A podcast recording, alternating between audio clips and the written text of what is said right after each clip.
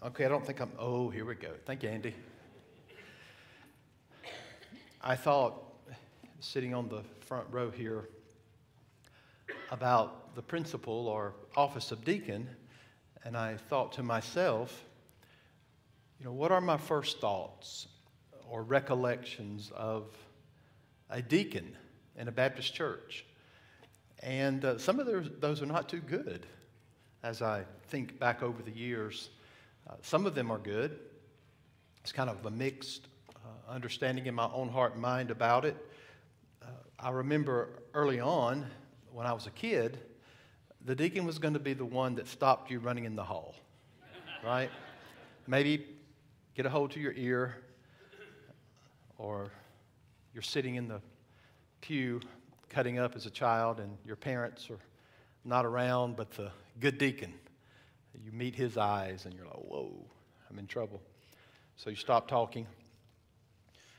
To another degree, uh, I can remember as a youth minister in my early 20s that I had invited uh, an African American kid to come and play basketball with the youth group. And after that event, a, a deacon came to me in a little Southern Baptist church and said, We have a high school gym for that kind. That's why they have that school up there, but they won't be playing at our church. And, you know, I've always been sometimes quick to speak, and, and I just said to him, Well, you're going to answer to the Lord for that. And as far as my concern, I'm not going to stop. Of course, we were not there too much longer. The Lord moved us off to seminary, which was a good thing. but I have some fond memories. My dad was a deacon, and I remember uh, Dr. Wayne Robertson having my dad sit in a chair in front of the entire church and asking him a series of questions. And I, I, remember that. I remember my dad's attitude about his pastor always was one of supporting, not running down, even in difficulty, even if he didn't agree totally. There was never a time when he would go after him. Uh, he had respect uh, for that office. So I don't know what your thoughts are.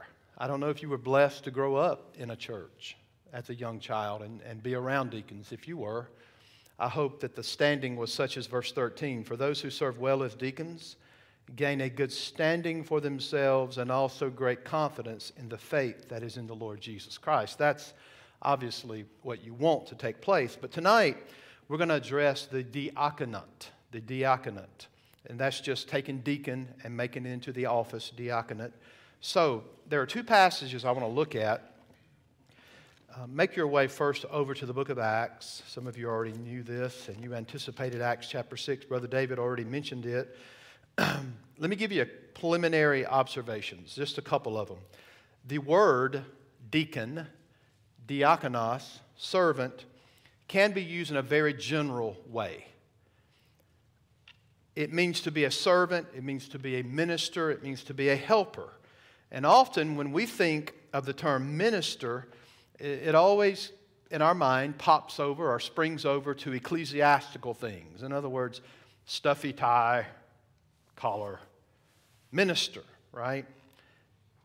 But generally in the New Testament, the word is not used in the technical nor ordained sense of the word. Minister was used in the sense of a servant, it was used in the sense of a helper. The verb, however, the verb also is used as to serve or to wait, in the case of Acts 6, upon a table. Diakoneo is the word used to serve. So the noun and the verb forms are very common in the New Testament. So there's a sense, don't miss this, where all of God's people are called to be deacons. There is that sense when you take the word serve we're all called to be servants of the living God. Do you remember what Jesus, the Son of God, had to say about this? The Son of God did not come to, to be served. That's the verb. And what verb is it? that is actually an, aorist passive verb of diakono, neo, given to us. And then it says, He did not come to be served, but to serve. There's the word again, with a different verb ending. That's an aorist active, meaning the serving part was actually to give his life. That's the ultimate service that he gave as a ransom for many. There's your word.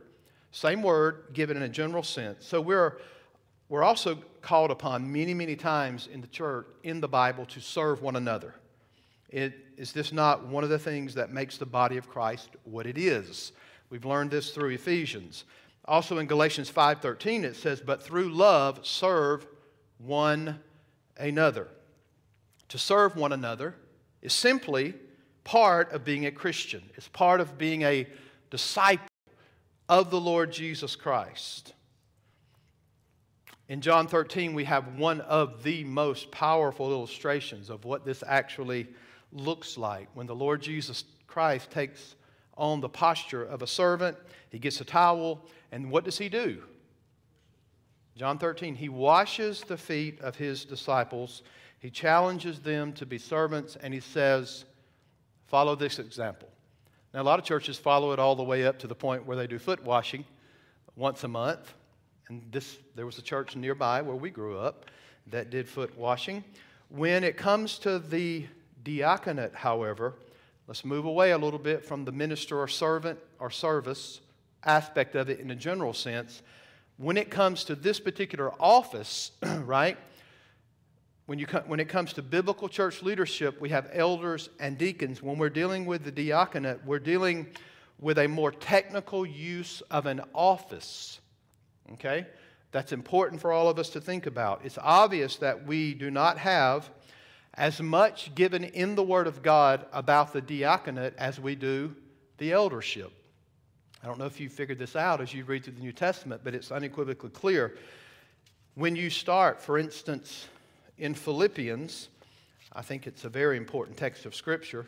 Uh, you don't have to turn there, but listen to how Paul will greet them. Paul and Timothy, servants of Christ Jesus, to all the saints in Christ Jesus who are at Philippi, with the overseers, plural, you see it? With the overseers in one church in Philippi and deacons. So I'm positive that this particular address is to the office of deacon, okay? Assuming that Philippians is a, uh, the book of Philippians is a prison epistle, and we know if you study the New Testament, there are certain books that we refer to as the prison epistles, meaning Paul wrote them actually from prison. Okay, let's assume that it is. It was probably written around 54 to 55 AD. That would mean that within 20 years or so after the church's initial founding in the book of Acts, we have the office of deacon emerging. Something to think about. There's a distinction between elders and deacons. In the New Testament, the deacons are not responsible for governing or shepherding the flock. And so, as we look at the qualifications, the only one that is not almost verbatim connected to the qualifications of an elder would be that qualification that one is apt to teach.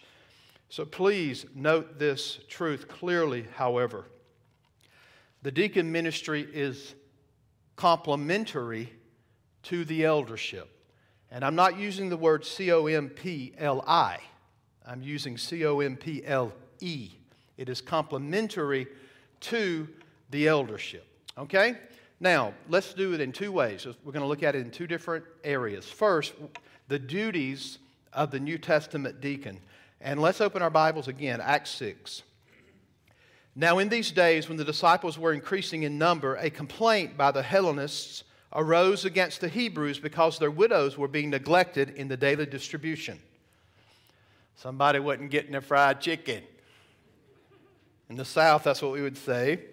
And the twelve summoned the full number of the disciples and said, It is not right that we should give up preaching the word of God to serve tables. Therefore, brothers, pick out from among you seven men of good repute, full of the Spirit and of wisdom, whom we will appoint to this duty. But we will devote ourselves to prayer and to the ministry of the word. And what they said pleased the whole gathering. Notice that is a congregation the whole gathering. And they chose Stephen, a man full of faith and of the Holy Spirit, and Philip, and Prochorus, and Nicanor, and Timon, and Parmenas, and Nicholas, a proselyte of Antioch. These they set before the apostles, and they prayed, and they laid, laid their hands on them. Notice verse 7. And the word of God continued to increase, and the number of the disciples multiplied greatly in Jerusalem, and a great many of the priests. Anytime you have priests getting saved, something must be right, right? Priests became obedient to the faith. All right, those duties. So in Acts 6, we find that widows were grumbling. The Hellenistic widows and the Jewish widows are in an administrative crisis. Now, please follow the text. The apostles were in charge of this task at this point. But notice what happens in verse 2. There is that word, diakoneo, used for us. In verse 2, that they might serve. They, they were summoned that they may serve tables. There is your word. There's no place in this passage where it says these men were deacons. It doesn't give us that word, it doesn't say office. But what is clear from Acts 6 is that the bare, at bare minimum, these men had to be a prototype of the diaconate. These men were, a chosen, were actually chosen to alleviate the apostles or to chosen to help alleviate from the apostles so that they could devote themselves to prayer and the ministry of the word. So they were relieved in a sense from the service of tables, which would have been a benevolent ministry. Why? In order to devote themselves to preaching and teaching and prayer. This is the beginning of the diaconate in seed form. It was clearly complementary to the eldership. It was a ministry that came alongside the apostles in order to free them up and enable them to fulfill the ministry of the word and prayer. When we talk about the duties of a deacon, I think in the Bible it's going to be very sketchy. There's not a lot of places where it's fleshed out more than what we have in this particular text of Scripture. What can be deduced from Acts 6 is the idea of serving tables. It was taking care of the needs of those who were poor, taking care of the needs of those who were needy in the body. The meaning of the word is to take care of, to serve, and to wait on. So, within the scope of deacons' duties, you would see the distribution of funds that will be given to relieve the poor, for instance, in a distribution of clothing, distribution of food, maybe shelter. The New Testament deacon is a man that you could identify as an agent of mercy or an agent of relief to those who are in need. He oversees relief efforts. He coordinates care for those who are in need, and he's involved in the administration of that particular care. So, as we look at the New Testament, especially as we look at 1 Timothy, one of the areas where there was a great deal of need in the church was the care of, say it, widows. In the first century, once a widow's husband died, she didn't have the benefits of a 401k. Is that what it's called? Whatever it's called. Ah, I should know what that is, I guess, but, but let's say it this way she didn't have the benefits of Social Security right? There's no benefit. There, there were no benefits whatsoever for a widow, so they were dependent on the life of the church. They were dependent upon the church. This was a high priority. In our context, we deal with widows, we deal with single moms, we at times deal with people who are jobless, we deal with people unable to work and take care of themselves. We seek to take care of people when they have surgeries. And all of you know this in your Sunday school classes and beyond. So, deacons are responsible for organizing that care, taking care of those physical needs. To use modern terminology, and you may or may not like this, but the diaconate is the church's welfare agency. Now, I say it like that because it's the churches, not the governments. Okay? The diaconate oversees the operational aspects of the ministry to those who are in need. And I want to ask you a question Is this a vital, necessary ministry in the church of our God? You better believe it. Our God has incredible concern for the poor, for the needy, and the helpless. Consider, if you would, if you just have a cursory reading through the Old Testament, especially in the Pentateuch, you're going to find our God is very much concerned about widows and orphans. He is very much concerned of what happens to strangers and the poor. In the minor prophets, we have a continual indictment of God upon the people for failing to take care of those who are oppressed and the widows and the needy. So the Lord has a special place in his heart for those who are in need. So it's easy for us to forget this segment in our society. We can easily make assumptions about where people are financially, where people are materially. So the Lord established the deacon ministry as the special arm of the church to take care of those who are in need. We are commanded to take care of them and serve them and help them meet their needs. James would remind us that religion that is true and undefiled before God the Father is to visit orphans and widows in their affliction and to keep oneself unstained from the world. James 1:27. So the diaconate is the office and the ministry that looks for those who have needs. We don't want to differentiate this too far, but as the elders govern and take care of the spiritual needs, the deacon body takes care of the physical needs. That's the way it's presented in Acts chapter 6. Often, as deacons are ministering mercy to people, we often we know true, we know for sure that they end up ministering to the spiritual needs as well, because physical needs are often connected to what kind of needs? Spiritual needs. So we need to have men who are not only well organized and know how to distribute funds, but we need to have men who are qualified to take care of such an important responsibility in the Lord's church. 1 Timothy. You did so well on that one. We'll move to the second one. Those we would refer to as the duties, and here we land on the qualifications. Going back to 1 Timothy 3, I want to remind you of the chronology of the New Testament at this point. Now, think about this the eldership has roots all the way back in the Old Testament. You do know this, right? Certainly. Uh, there were developments in the intertestamental time as well, but the eldership is fully in place in the earliest times in the New Testament church. It borrowed from the synagogue, which in essence borrowed from the Old Testament. So you had elders from Jerusalem right from the beginning. The diaconate is not, does not have that precedence in the Old Testament or in the intertestamental time or in the synagogue the New Testament church sees this development because of certain needs, and then under the leadership of the apostles, they act to meet those needs.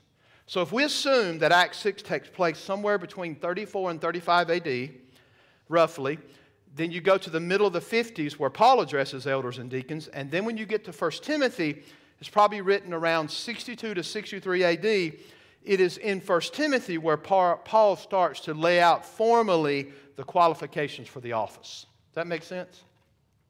Just a quick rundown of that. So it is in 1 Timothy where Paul starts to lay it out. So from very on, early on, the apostles were concerned about qualified men that, that will get into the office of those who serve in this particular function in the New Testament church. So in a sense, the theme of verse of 1 Timothy is found in 1 Timothy 3:15. Look at this. If I delay, you may know how one ought to behave in the household of God, which is the church of the living God, a pillar and buttress of the truth. So, in other words, there's order. Uh, we might say there are household codes and rules. There's a way that Paul anticipates the church of the living God to function. Okay? Now, at the end of verse 7, moreover, he must be well thought of by outsider, outsiders so that he may not fall into disgrace, into the snare of the devil. And then the Bible says in verse 8, deacons likewise. And I think it's important for us to think of that for a moment.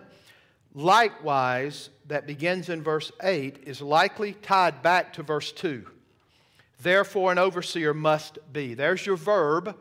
The verb dri- verbs are important, okay? They, they, they drive the text. So Whereas an elder must be, when you pick up in verse 8, carrying the verb, deacons, likewise, we could, we could put in deacons must be. Okay, that's the connection in the text. all these qualifications must be present in one degree or another in a maturing and growing person that is under consideration. Just like with the eldership, does this mean that there will be perfection? No. Okay? But let's go through these again. Some of them are going to be redundant from last time, but let's look at them. Dignified, the Bible says, must be dignified. This means there is a level of seriousness to this man. By seriousness, it doesn't mean someone who doesn't have a sense of humor. It's not like we're going to look for the person in the church who never tells a joke or never smiles. Some of you don't smile a lot, let's be honest, right? But the fact of the matter is, the idea here is it requires seriousness. That person will be serious, and you will know that there are times that require the man to be serious. Okay? So that's dignified. He, is, he must be a person who is worthy of that particular respect. Second, not double worded is the translation. This, is not, this means that the individual is not double tongued, he is sincere. Why is this important? It's because as you minister in the body of Christ, you will become privy to information that is sensitive in nature.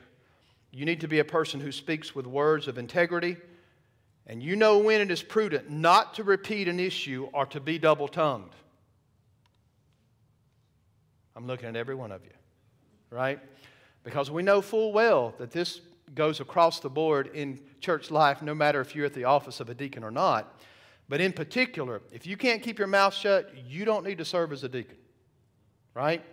If you become privy to things and you're going to be a tongue wagger, then you're out. Just go ahead and do the church a favor and don't do it because the Bible clearly says you can't be that way. All right? Number three, not having much wine. You know, it's the same as an elder, but whereas it was in that particular context, don't linger over the wine, here it is not having much wine. What does that mean? Well, ultimately, it means he needs to be a good example of sobriety and self control. He cannot be a person who likes his beer and drinks too much wine. In this, he demonstrates that he, he, if he does that, in those two things, saying, man, I'm just a guy that loves my beer, I'm a guy that has to have my wine, then you are demonstrating something called clouded judgment. It's not a sobriety test where they're going to check your blood alcohol level in the church, it's an issue of what kind of judgment will you have. Okay? So, as an elder or a deacon, you are to be an example of sobriety, self control, especially in the area of alcohol. Number four, not greedy for material gain. Now, it's pretty obvious that during this time frame in Acts 6, who would be dealing with the funds that needed to be given in order to facilitate the ministry? It would have been the deacons. The diaconate will involve the handling of finances. Now, at our church, we, we have all kinds of things in line to protect us of this, in this area, but here is a direct access that is certain when you're dealing with funds to help out people materially. If they're to serve in this particular vocation of a deacon, they need to be content with what they have and not be greedy for material gain. Does that make sense? That's why it's laid out that way. Five, they hold to the mystery of the faith with a clear conscience. The mystery of the faith with a clear conscience. In studying this, I think there are two things that are at work when it's said of a deacon who holds to the mystery of the faith. There would be one element that is doctrinal, there would be one element that is moral. So, to hold to the mystery of the faith would be to hold to the content of the Orthodox Christian faith. It matters what you believe, it matters. So, holding to the mystery of the faith will certainly have an Orthodox element to it. They are men who are sound in their doctrine, but they do it with a clear conscience, knowing what the Word of God says. Now, some of you may be fearful if someone submits your name and they say, We think that so and so should serve as a deacon and we interview you and talk to you, some of you are going to think, man, I'm waving the white flag. I just don't know. Well, that's what training's for. I think the bigger question at that point is what kind of servant are you before you are asked to be a deacon? I mean, it's almost like in Baptist life, you don't serve at all, then you're asked, and you're like, yeah, I'm ready to serve. Well, what were you before? Well, you're already serving with, with that kind of gift. Were you someone who sought to meet the needs uh, of those in the church body? So, the idea is that their life, when it comes to the moral element, lives up to what they believe. That would be the moral element. So, both the doctrinal and moral, the idea is that their life lives up to what they believe. They believe right, and they live right. They have received the truth, they walk in accordance with the truth. To hold to the mystery of the faith with a good conscience, you could say it like this They walk their talk, and they talk, their talk is right. They walk their talk, and their talk is right.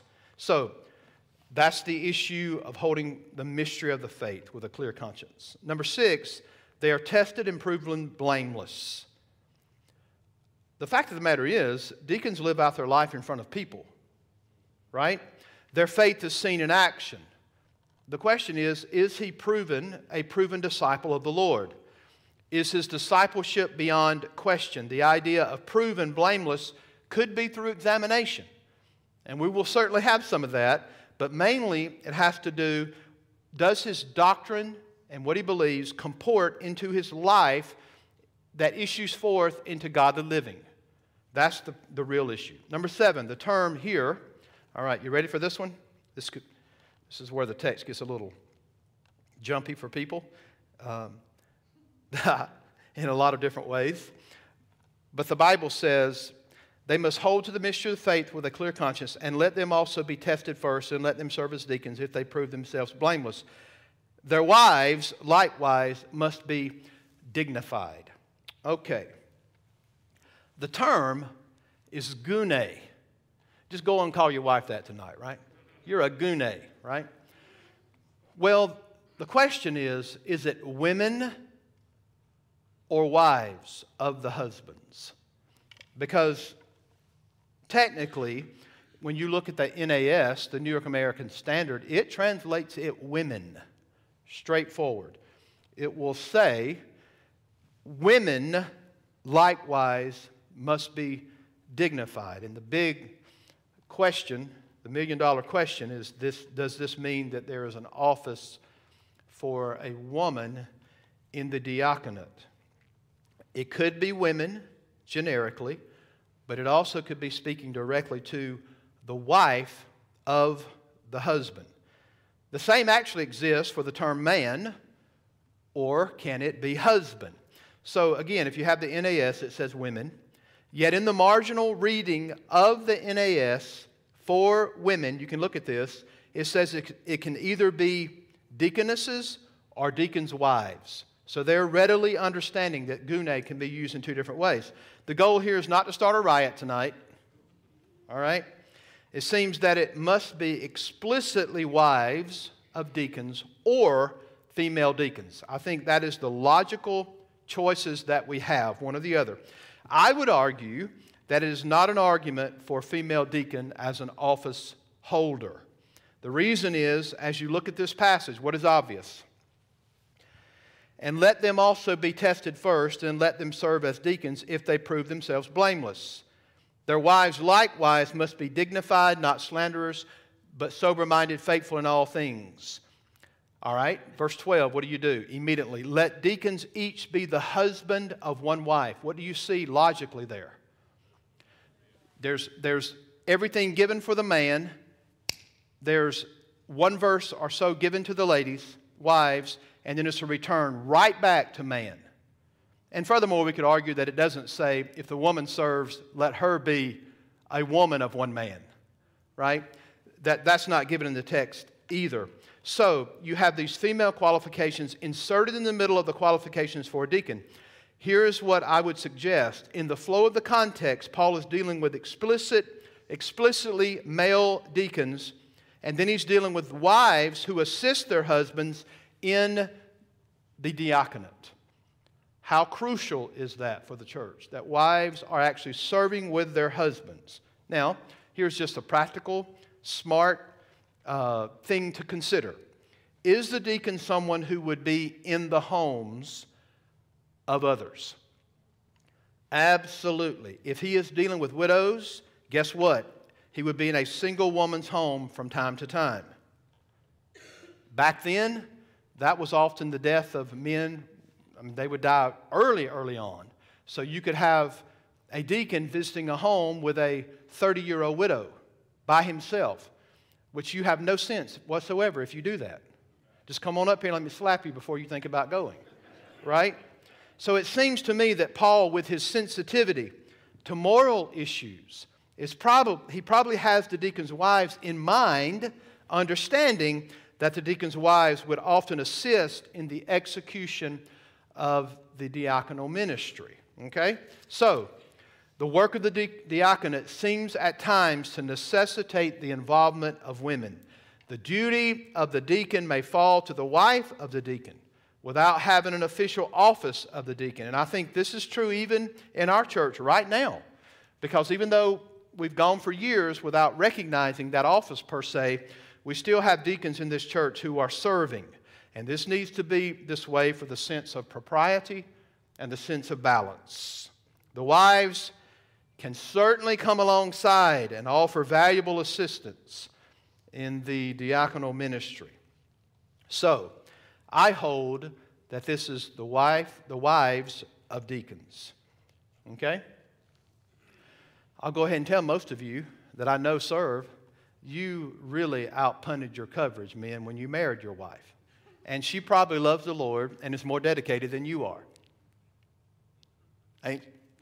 Yes, yes. So we need to thank the Lord. And, and this is also so true when it comes to the pastorate as well uh, and how much my wife helps me in the ministry. So, what does it say about her? She is also to be dignified, it means worthy of respect. She's not to be a slanderer. She can keep information to herself that she may be privy to. Why? Because her husband is involved in the service of the church. She is to be temperate. This means self control. She should show good judgment. She is to be faithful in all things. She is to be dependable. She is to be trustworthy and faithful to her husband and her family and the church.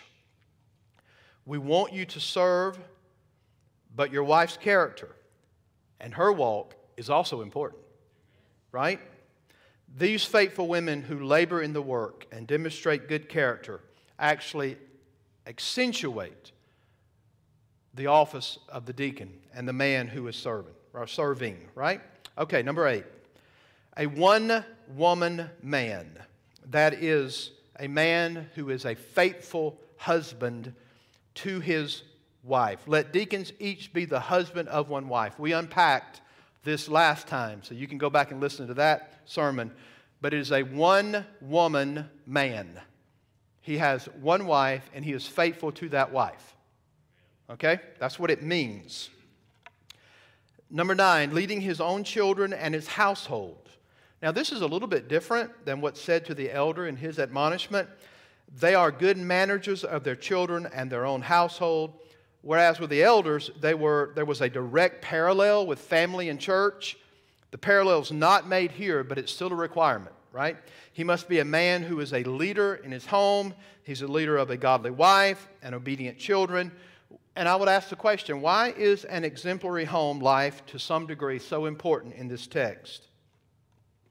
Because it is in the home where real, authentic faith is most genuinely seen.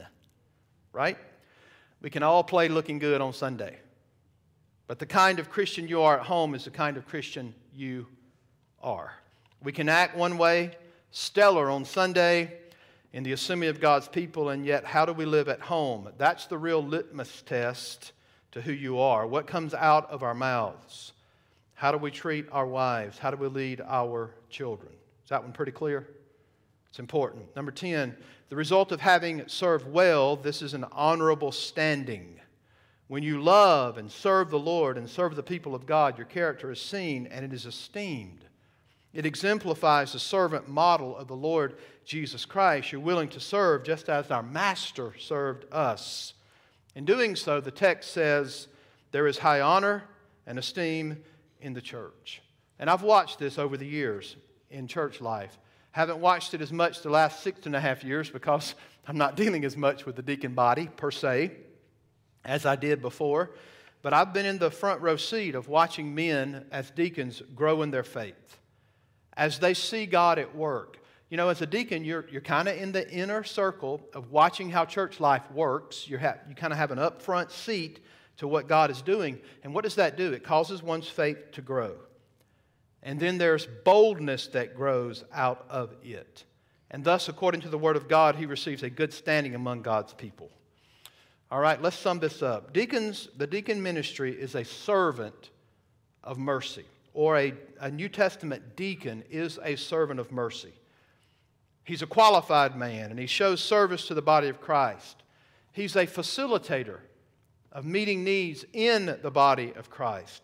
He facilitates service in the church to help direct others to serve the Lord. The New Testament deacon is a vital part of a church because our God is a God of mercy. Deacons meet needs according to the word. Deacons are accountable for specific commands. They support, this is important. If you can't support the ministry of the word, you're not a deacon. Think about how important this is. Deacons serve elders so they can lead. Deacons lead others so they can serve. Deacons unify the body around the word. Oh, this is so vital.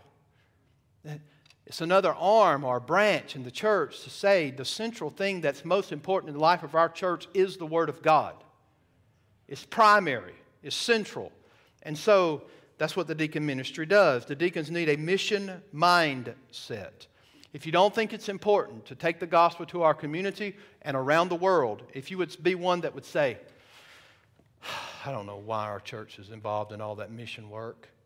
Why in the world would they want to fly over to Guatemala when we got people in Ozark that are lost? And I would say, You're right.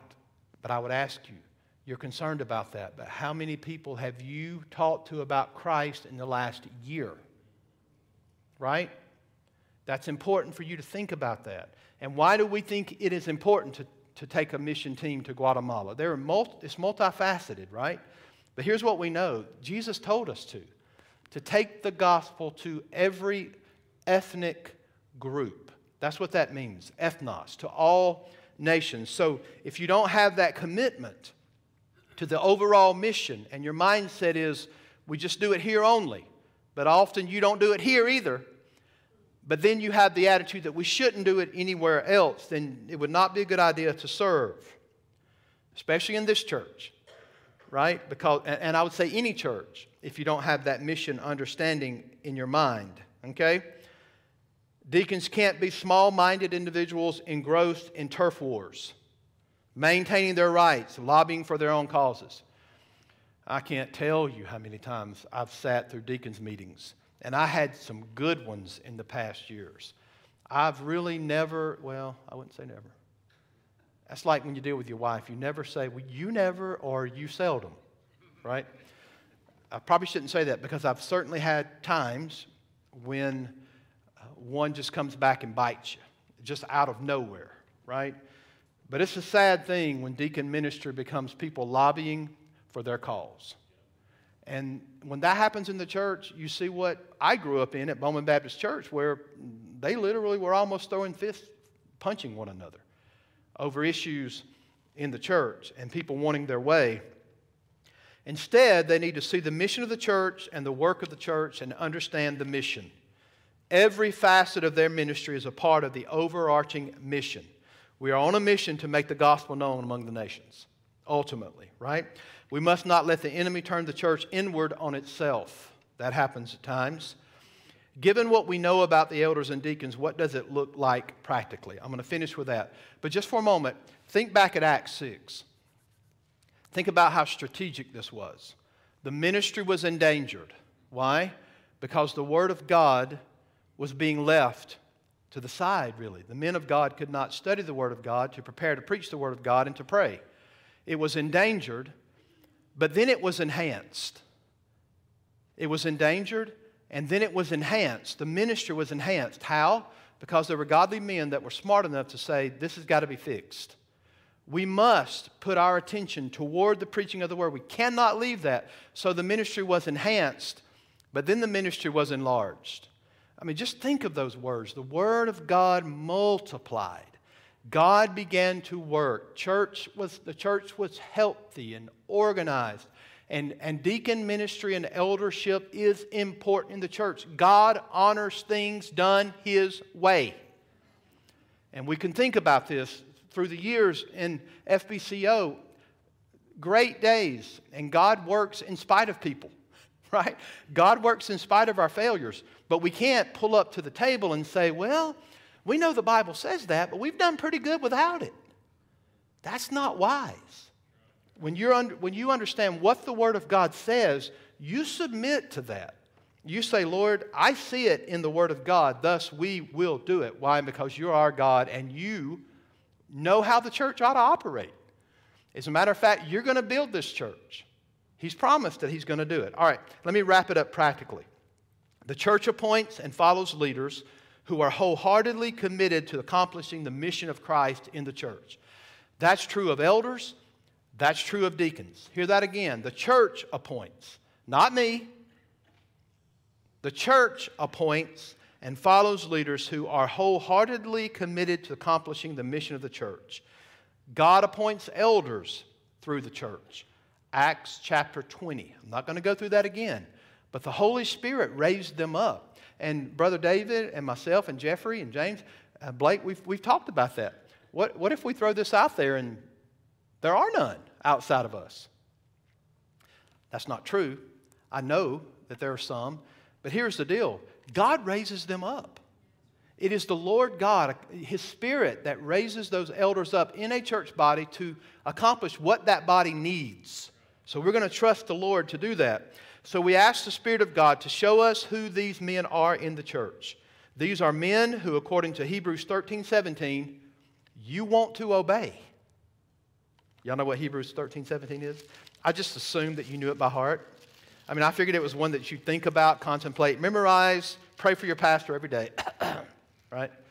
Hebrews 13 17. Listen, obey your leaders and submit to them, for they are keeping watch, overseer, of your souls as those who will have to give an account. Let them do this with joy and not with groaning, for that would be of no advantage to you. So, that's elders. That's submitting to them. And I'm trying to get something across just as much as you would submit to the one you see up here all the time. And if I were to ask you and encourage you something directly from the Word, when we have lay elders in this church, men of God who are called just like I am, they're just not paid staff, you are to submit to them. That's what the Bible would tell us to do as those who are your leaders and are, listen, if you're an elder, then you're gifted of God to be that. The Holy Spirit of God has chosen you in a body to serve in that capacity. It's important to think about that, all right?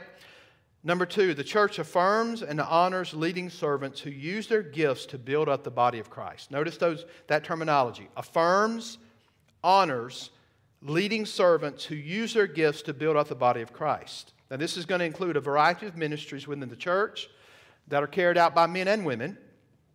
Why? The church is composed of ministers who multiply the gospel through the world, throughout this world, through the word. Don't forget the result of Acts 6, verse 7. So the preaching of God flourished, the number of disciples in Jerusalem were multiplied greatly, and if that's not enough, a large group of the priests became obedient to the faith. That's pretty awesome. The problems that arose in the church were threatening the growth of the church and the health of the church, but when biblical, Christ honoring leaders responded to what was needed. The church reorganized, for multiplication. Acts 6 7 is a byproduct of a biblical structure of church leadership. Now listen to this, that's a key statement. Acts 6 7 is a byproduct of a biblical structure of church leadership. Elders, servant leaders, gave themselves to prayer and the ministry of the word, and deacons, leading servants. So you have servant leaders who are elders, you have leading servants who are deacons that meet needs supported by the and they supported the ministry of the word they united the body of Christ together. And together, all members of the church are to minister in order to see the multiplication of the gospel throughout our neighborhoods and among the nations. All right? My watch is set a little fast. What time is it? 20 after? Okay. Well,